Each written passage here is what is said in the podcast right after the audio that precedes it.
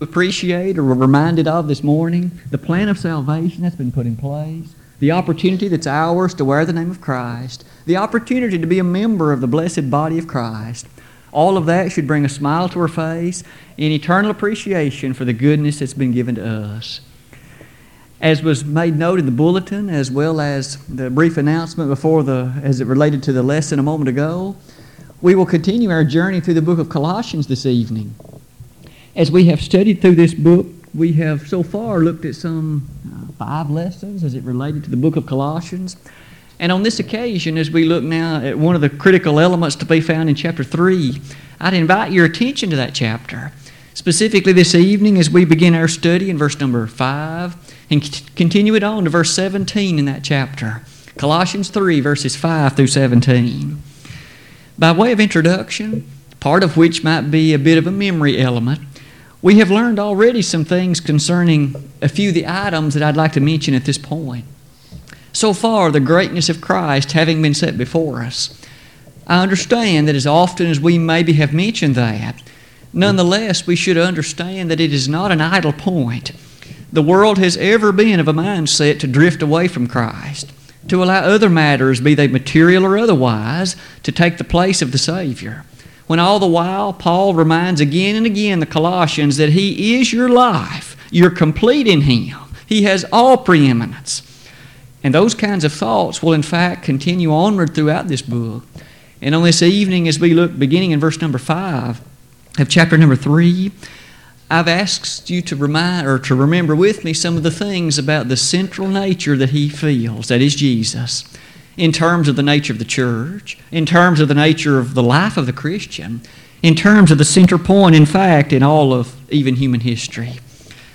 In fact, if we recall one of the lessons we learned in the study of Revelation just a few months ago, we remember in chapter 5 of that book when in fact John had that tremendous and overwhelming vision, there was a right hand in the book of uh, uh, a book in the right hand of God and inasmuch as that book ultimately was taken, and Jesus alone was worthy to open the seals and to reveal its contents, and to, in fact, set forth the greatness of what was contained therein, we learn one of the vital lessons to be He is the centerpiece in all of time. When Jesus is removed from the important position He has, even historically, history doesn't make much sense.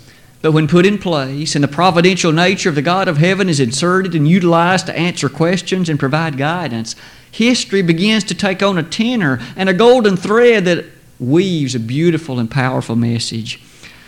Even so with the Colossians. The central nature of Jesus illustrated by his preeminence. And the very bottom of that screen, might we notice that the reading that Brother Lucas read a few moments ago had to do with the new man. And that'll be the title of the lesson tonight The New Man from Colossians 3, verse number 10. The idea of newness is something that is rather often an, an intriguing thing. We perhaps visit the local Walmart or another hardware store nearby, and often what captures our attention is that label on something that declares it to be new and improved. Something's new, it is purportedly better than what it has been in the past. With regard to that which is new, the New Testament has much to say, and we shall focus our efforts on the new man as it is presented in the discussion this evening. Along the way, beginning in verse number 5, though, there are many terms that are used to describe this new man. And so, in many ways, tonight's lesson will be filled with vocabulary. By and large, as we come to sense the description that the inspired apostle gives, we will need to understand that we should be similarly described these matters that describe the new men in Colossae should describe the new people at the Pippin congregation too. Beginning in verse number 5, let's read verses 5 through 11. Colossians 3, verses 5 through 11. Mortify therefore your members which are upon the earth fornication, uncleanness, inordinate affection, evil concupiscence, and covetousness, which is idolatry for which things' sake the wrath of God cometh on the children of disobedience, in the which we also walked sometime when we lived in them. But now ye also put off all these anger, wrath, malice, blasphemy, filthy communication out of your mouth. Lie not one to another seeing that ye have put off the old man with his deeds, and have put on the new man, which is renewed in knowledge after the image of him that created him. Where there is neither Greek nor Jew, circumcision nor uncircumcision, barbarian, Scythian, bond nor free, but Christ is all and in all. With that reading in place, which is the first segment, if you will, of our reading this evening, I would focus your efforts with me, beginning again in verse 5, and note the clarity with which Paul, in fact, orders or beseeches the Colossians to follow a particular style of life. Mortify, therefore, your members.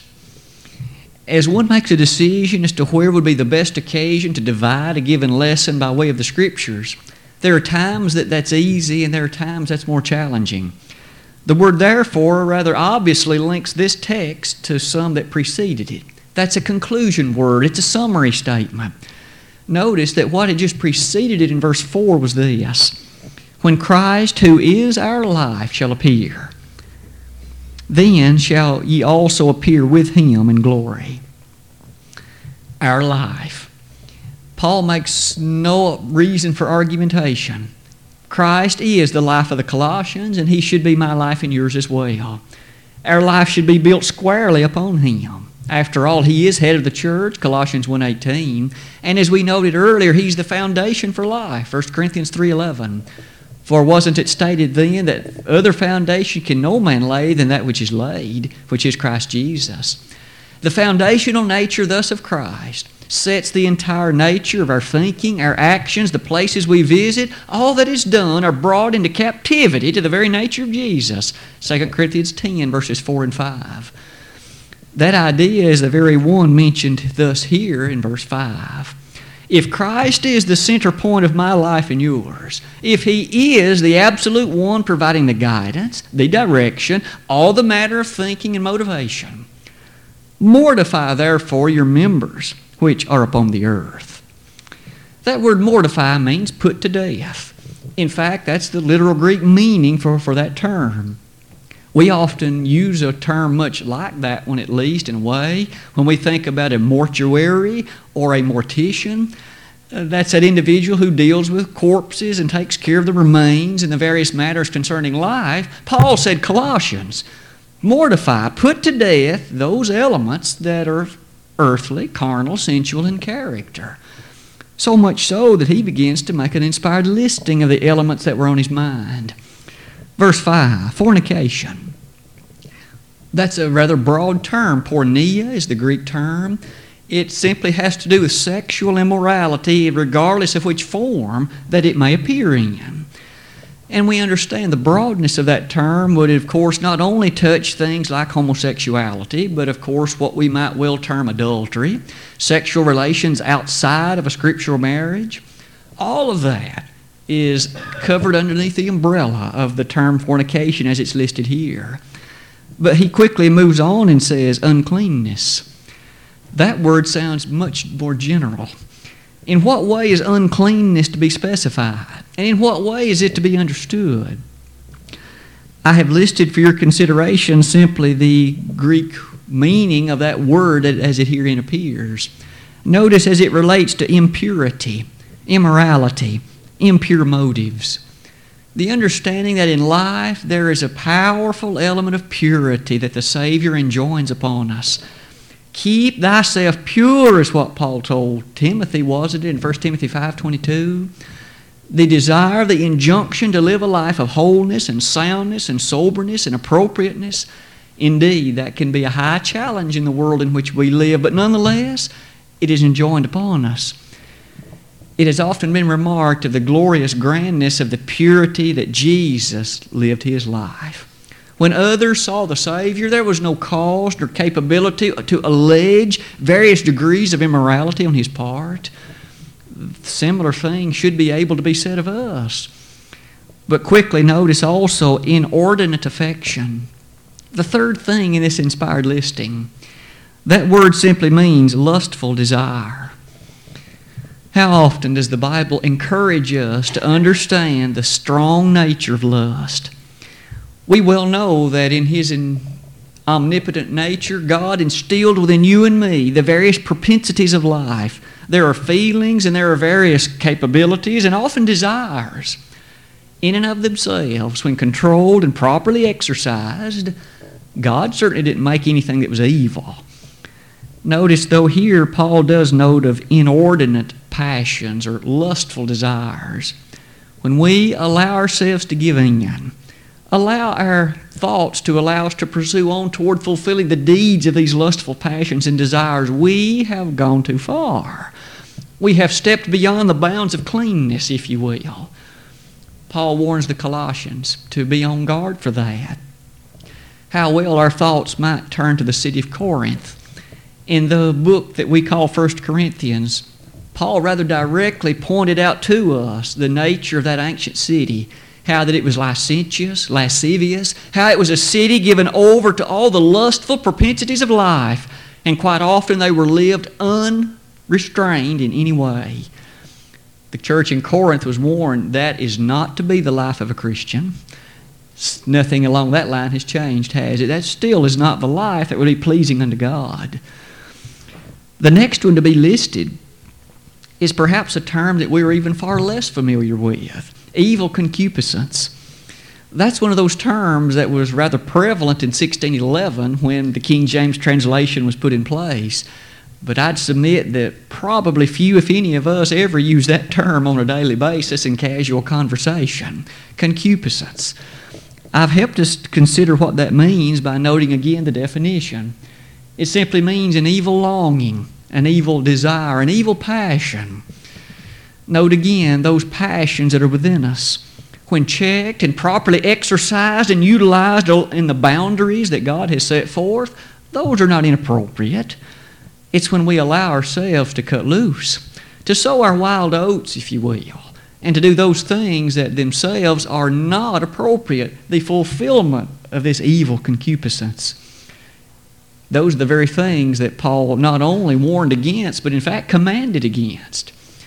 Do you and I not live in an age and in a time when so often the teaching and the way in which many choose to live is an unrestrained fulfillment of every sex, sensual, sexual desire that the body may have? Such only will lead it along the pathway of ruin. It was not good for the family, it's not good for the nation. Obviously, it isn't good with, with the perspective of eternity hanging in the balance. We thus are warned that we must remain in control. Not only that, in remaining in control, but to do so appreciating that it's not just wise things, these are commanded. We, if we are ever to be pleasing before God, must so live, having mortified these things, put them to death. In the language of Ephesians 5, verse 3, which is a sister passage to this one, Paul, in writing to the Ephesian congregation, made note to them such things ought not even be named among those who are saints. Thus, it not ought, not, ought not be talked about in the sense that no one should even think about doing things like this. That's a rather strong statement about the nature of where our mindset ought to be. As he quickly moves to the end of verse number 5, he last lists covetousness, which he defines by an appositive as being that of idolatry how often the Bible warns on this nature of idolatry. And can we not see that even in the Ten Commandments of the Old Testament, there was a strong inclination to encourage the Israelites in regard to this too?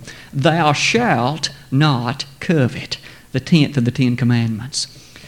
Might we understand thus that it was not only in our materialistic age of today, thousands of years ago, there was still that desire to have what others have and perhaps even to go at great length to acquire it.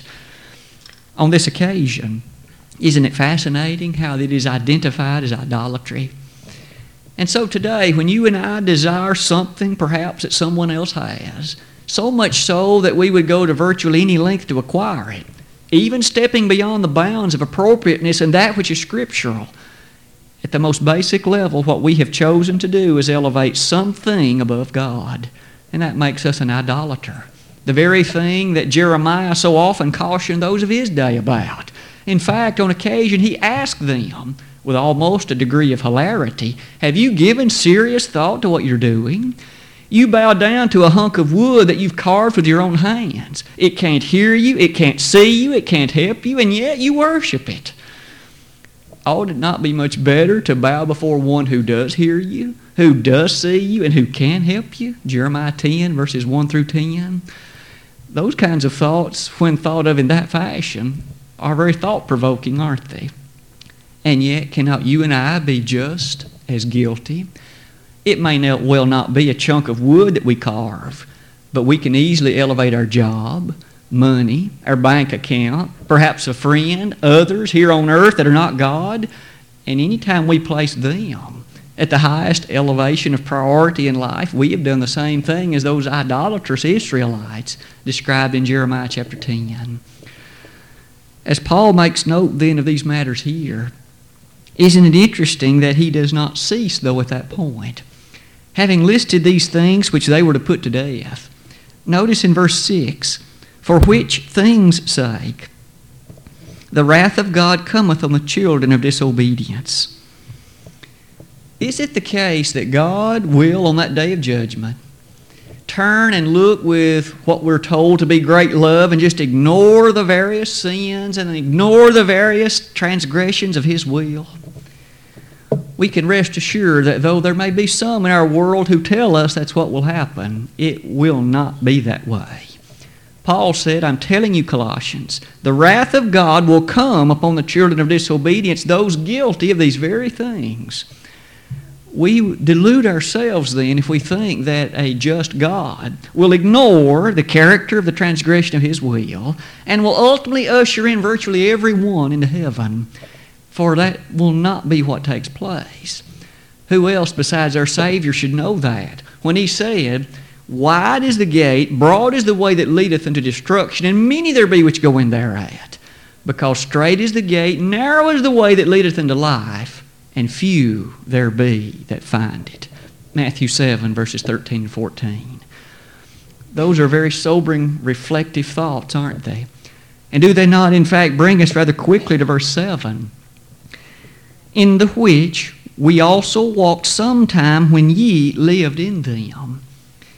You might note, if you're in the habit of doing so, that the King James translators chose to use the word we as the fourth word in that verse, when in fact the Greek text actually does not have that in first person. It is actually in, in, in a different person. It really should be you rather than we. Paul wasn't including directly himself as one who had committed these kinds of transgressions. Rather, he in fact notes in the which you also walked sometime when you lived in them. Notice with me that the Colossians had been guilty of things like this, at least some of them. But isn't it a marvelous thing to behold that in chapter 2 he had also said, You've been washed. Furthermore, you have been buried with Christ and raised to walk in newness of life. Thus, though at one time they had been cleansed from such things, it would appear that some had begun to slip backward into the life of apostasy from, from the Heavenly Father. That leads us to notice in verse number 8, which takes us to the next slide in our discussion this evening. The notion that as Paul continues, he says, But now ye also put off all these after having discussed things that were to be put to death, he now lists some things that were also to be put off. That is, these two are to be carefully washed, set aside, and not pursued as those, in, uh, as those who would be followers of Jesus. Among that list, notice he says, verse number 8, anger. Oh, how interestingly you and I can ponder the character of anger even in our own lives. Can you and I not see there are times when we become rather agitated? Someone will do or say something, and it catches us at the wrong time and the wrong frame of mind, and we say things that we later regret that we said. Perhaps we do things that we later wish we had not. Maybe we've each experienced things like that at one time or another. May we quickly say that anger itself is one of those propensities of the flesh that God has created, and in and of itself, Anger is not an evil thing. For after all, didn't Paul say in Ephesians 4:26, "Be ye angry and sin not." It is when we allow that anger to boil within us and fester to the point that it leads, or we allow it to lead, to places that we ought not go. That may well be things done or things said, indications given. Thus, we each need the fervent warning to watch our anger, to be those who are not so quick to fly off the handle to the point that we bring reproach to the name of Jesus, the very one whom we serve, the very one who saved us. In addition to anger, there is wrath. Isn't it interesting to consider the way that wrath is itself defined? It has to do with rage, intense feeling. Do you know of someone who perhaps can fly into an almost fitful rage and it can almost be a frightening thing? We are warned watch the element of wrath, so much so that other texts help us to see that the controlling of our temper, to bring it into subjection to the point where the anger is not allowed to lead to sinful behavior, that's an important lesson for each of us. As he goes on, we shall have opportunity to revisit some of these throughout the course of, of this verse. But if we would discuss malice, which is the next one that he lists, malice has to do with evil, hateful feelings we each might hope that we would have matured to the point that we could overcome the possibility of having actual hateful, evil thoughts towards someone else, to wish evil things to come upon them. But might we remember that in times of anger or in great elements of disturbance, we might in a weaker moment be given to such, and we're reminded we need to put, put that away. In fact, in 1 Peter 2, verse 1, on that same occasion there, Peter warned about setting aside malice and take the sincere milk of the word that ye may grow thereby. He thus gives an alternative rather than letting wrath and malice and envy well up within us. Fill that void in your life with those matters taught in the Word of God, that wholesome goodness, that nature of those eternal things that shall lead to a far better person for each of us. These warnings, notice, continue on with blasphemy in verse 8. Evil speaking, speaking to the point that it is against God. There are times in the Bible when blasphemy against God is identified. It would seem that at times there's actual, almost slanderous discussion about the character of one toward another.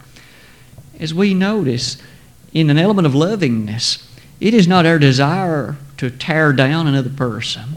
We should teach them in love, but that doesn't mean we beseech their character. We try to insult them or out of envy or bitterness try to do something purposefully to hurt them. These kinds of things apparently, to some extent, had become common, at least occurring amongst the Colossian brethren. As verse 8 closes, filthy communication out of your mouth. That element, of course, is ever as needful today as it ever was. How often do you and I hear about those profane, obscene, vulgar descriptions and words that can so readily fly from the mouth of those that you and I may know? Notice Paul said filthy things like that coming out of their mouth is what should be put off, done away with. It is a sad thing to hear the language that's often employed, and not merely by adults quite often younger folks who have heard their parents speak very vile and unworthy things to be spoken can often mouth those same things.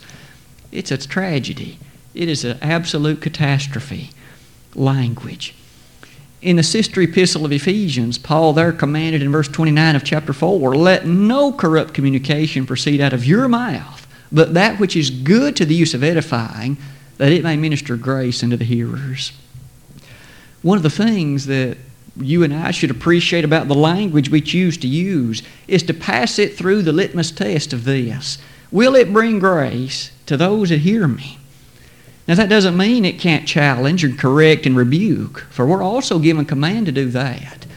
But if it brings about no element or character of grace to any regard, it may well be better left unsaid. In fact, to check our tongue and to check our language is a rather powerful thing, isn't it? That all of us need to be reminded of often, frequently, and also very regularly.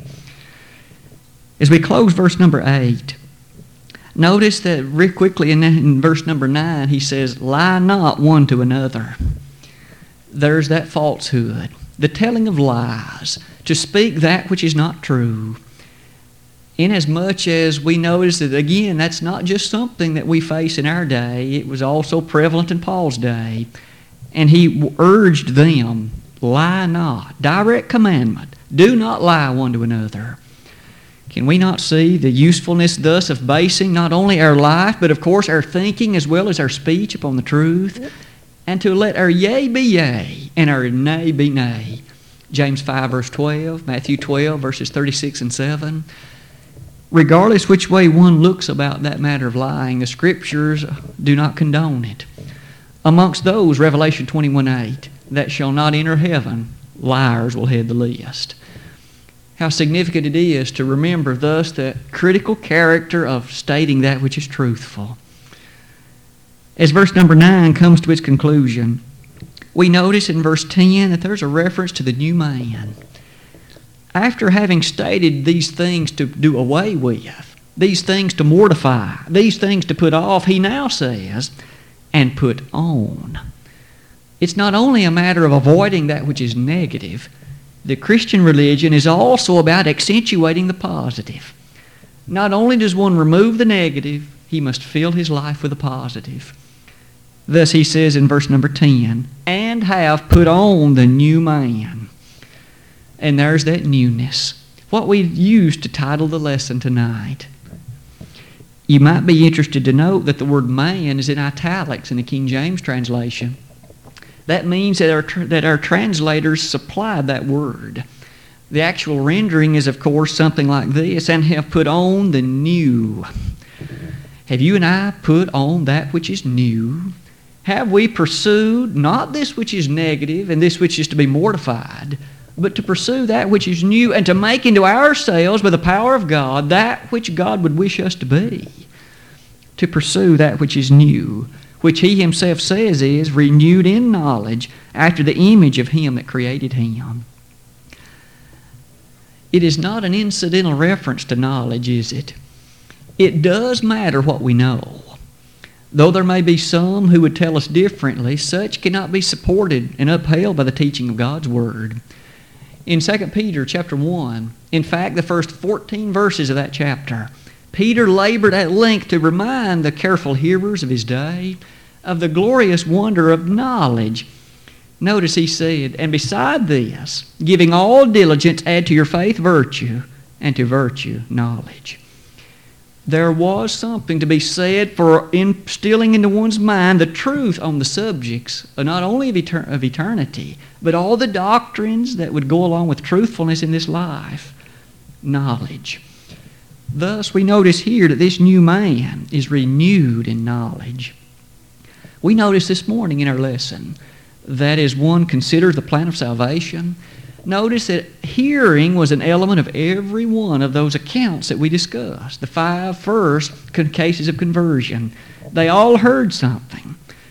Is it not then any surprise that Jesus and the God of heaven have chosen to share forth the word by preaching? Romans 10, verses 13 to 15. Where on that occasion Paul was able to say, How shall they call on him in whom they have not heard? It's important hear. We need to hear the truth and allow it to in, uh, fill our lives with the greatness of its nature, and not only to fill our lives, but then we might obey in full character of that which we have learned.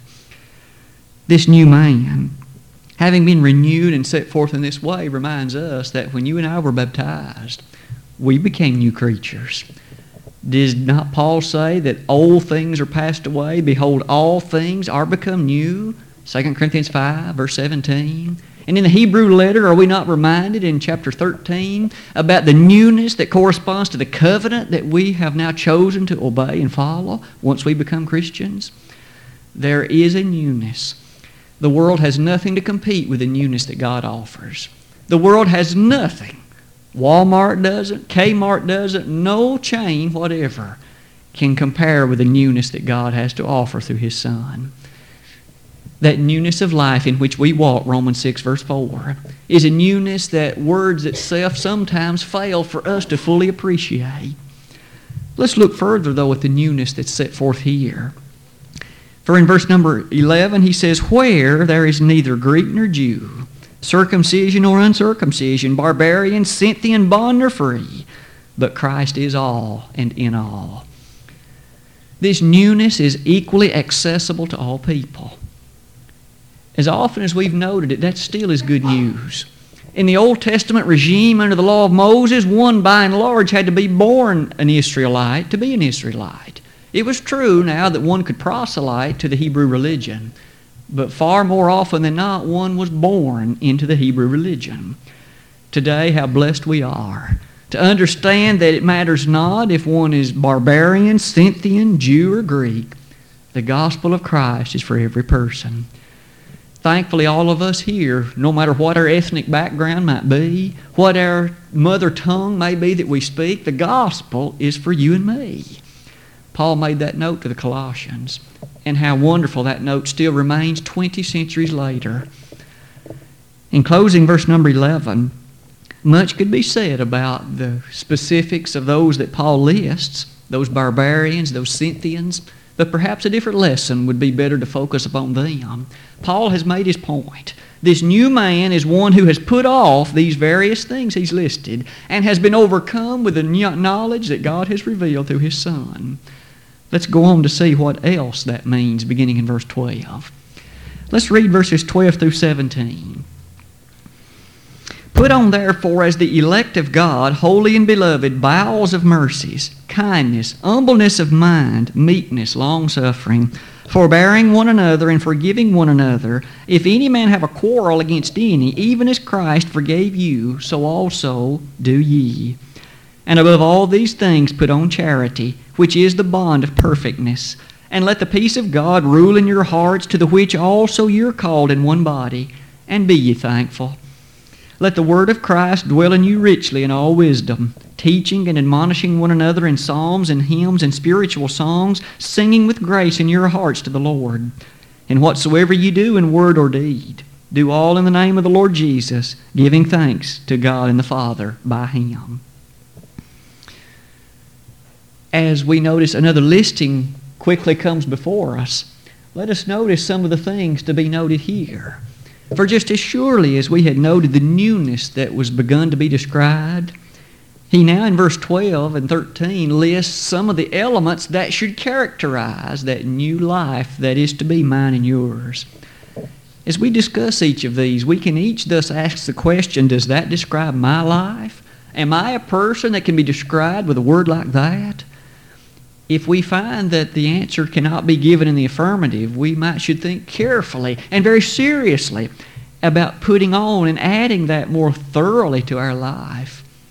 Verse 12 As those who are the elect of God, you and I, in responding to the gospel call of invitation, are those who are God's elect. Romans 8 29.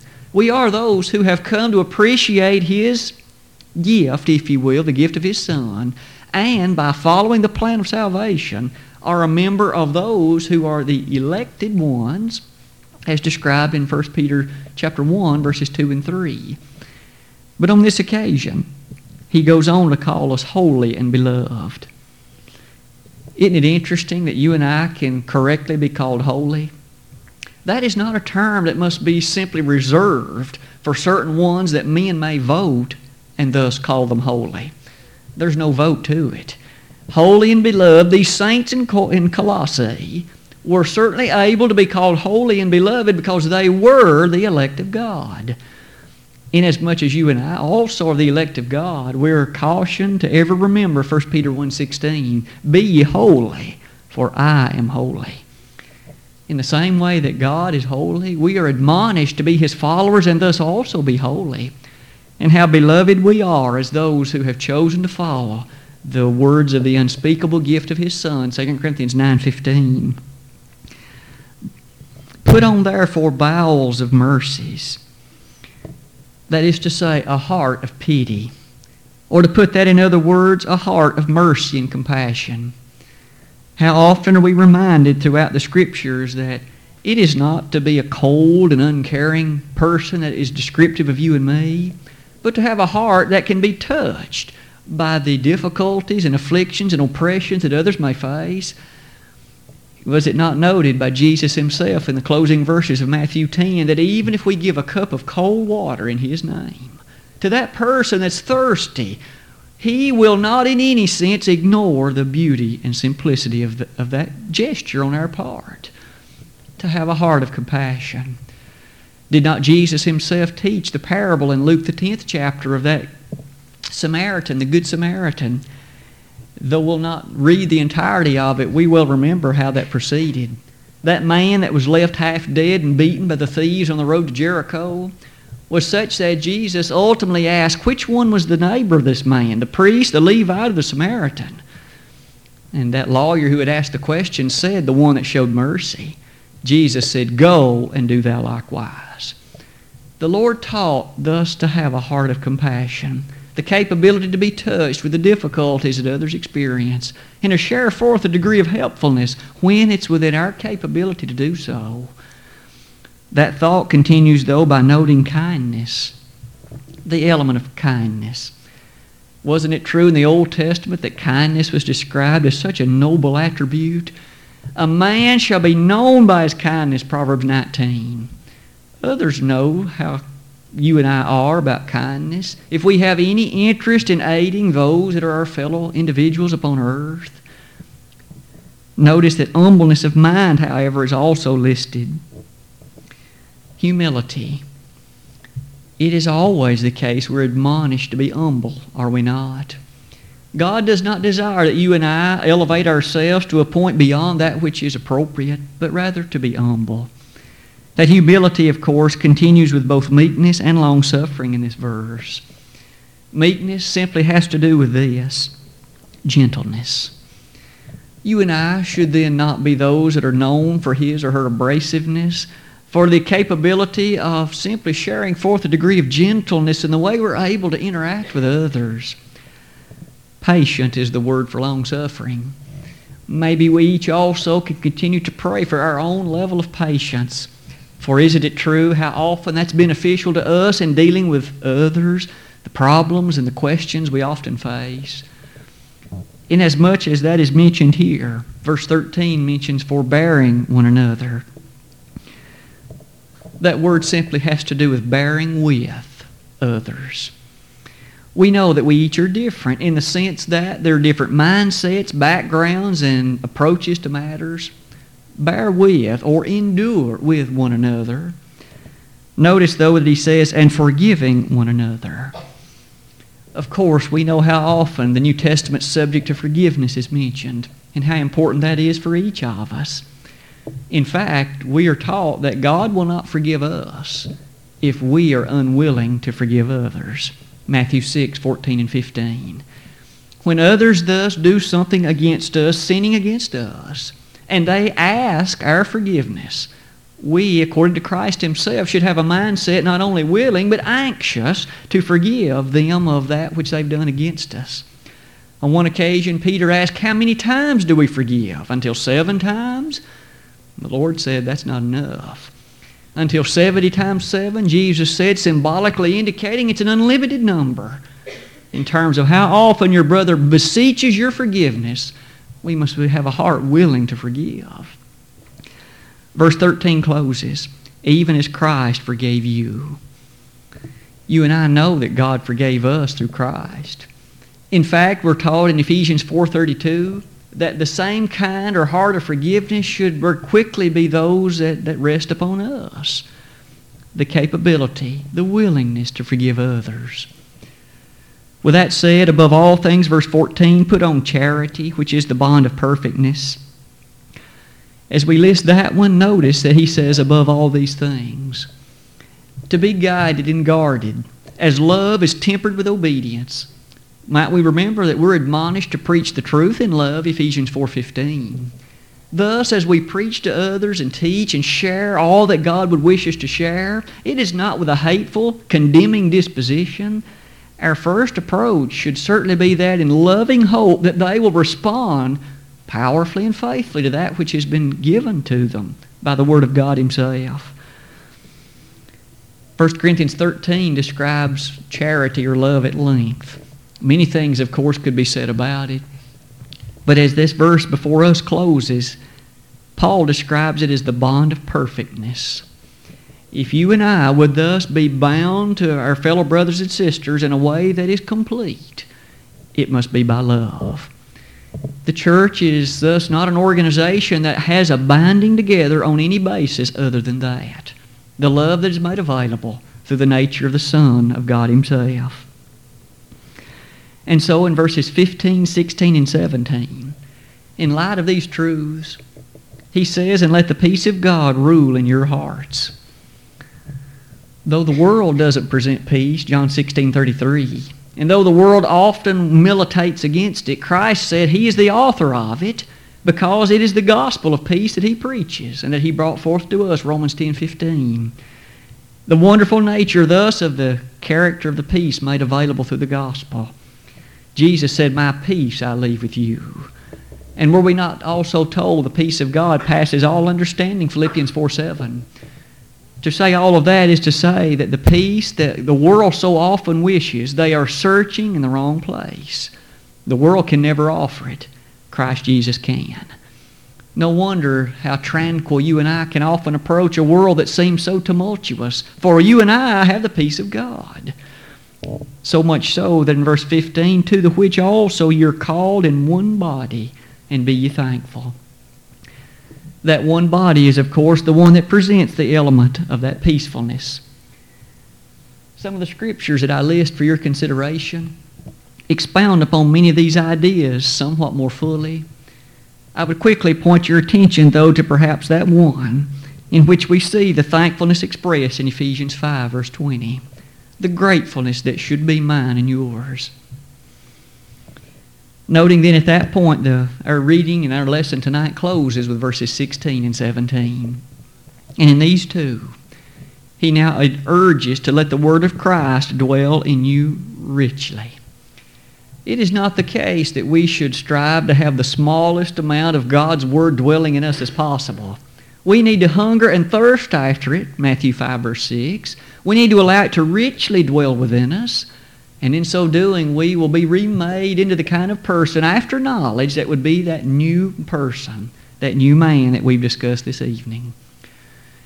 As that verse continues, teaching and admonishing one another by virtue of psalms and hymns and spiritual songs, singing with grace in your heart to the Lord. We have done that this evening as Brother Terry has led us.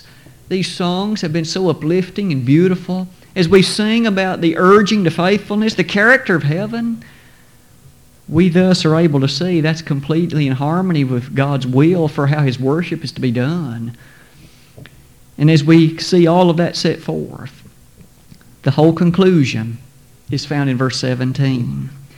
And whatsoever you do, in word or deed, do all in the name of the Lord Jesus, giving thanks to God and the Father by Him. As we've noted previously, the Colossians had allowed themselves to slip into doing certain things, such as the worship of angels or other asceticism ideas that are not supported in the Word of God or His revelation. And here they were warned what you do in word or deed, let that be in accordance with the revelation of God, the will of heaven, the authority of Christ. And when you do that, you'll be guarded into the way of correctness and rightness. And how true enough that statement remains today, isn't it? In consideration of that point, Jesus himself stated in Matthew 28 All power is given unto me in heaven and earth. Go ye therefore and teach all nations, baptizing them in the name of the Father and of the Son and of the Holy Spirit, teaching them to observe all things whatsoever I have commanded you. And lo, I am with you always, even unto the end of the world. No wonder the revelation epistle or letter sets before us the fact that he is King of kings and Lord of lords. All authority belongs to him. This very evening, in looking at the new man versus the old man, in which way are you described?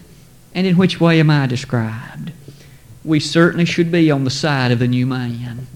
If this evening you are still in your sins, following the old man, pursuing the lustful ways of this earth, put that off be clothed with the righteousness to be found in the renewing of knowledge. Put on the new man. Do these things by putting on bond of perfectness, which is charity, the capability of forbearing one another, forgiving one another with meekness, gentleness, and holiness. That should be descriptive of you and me.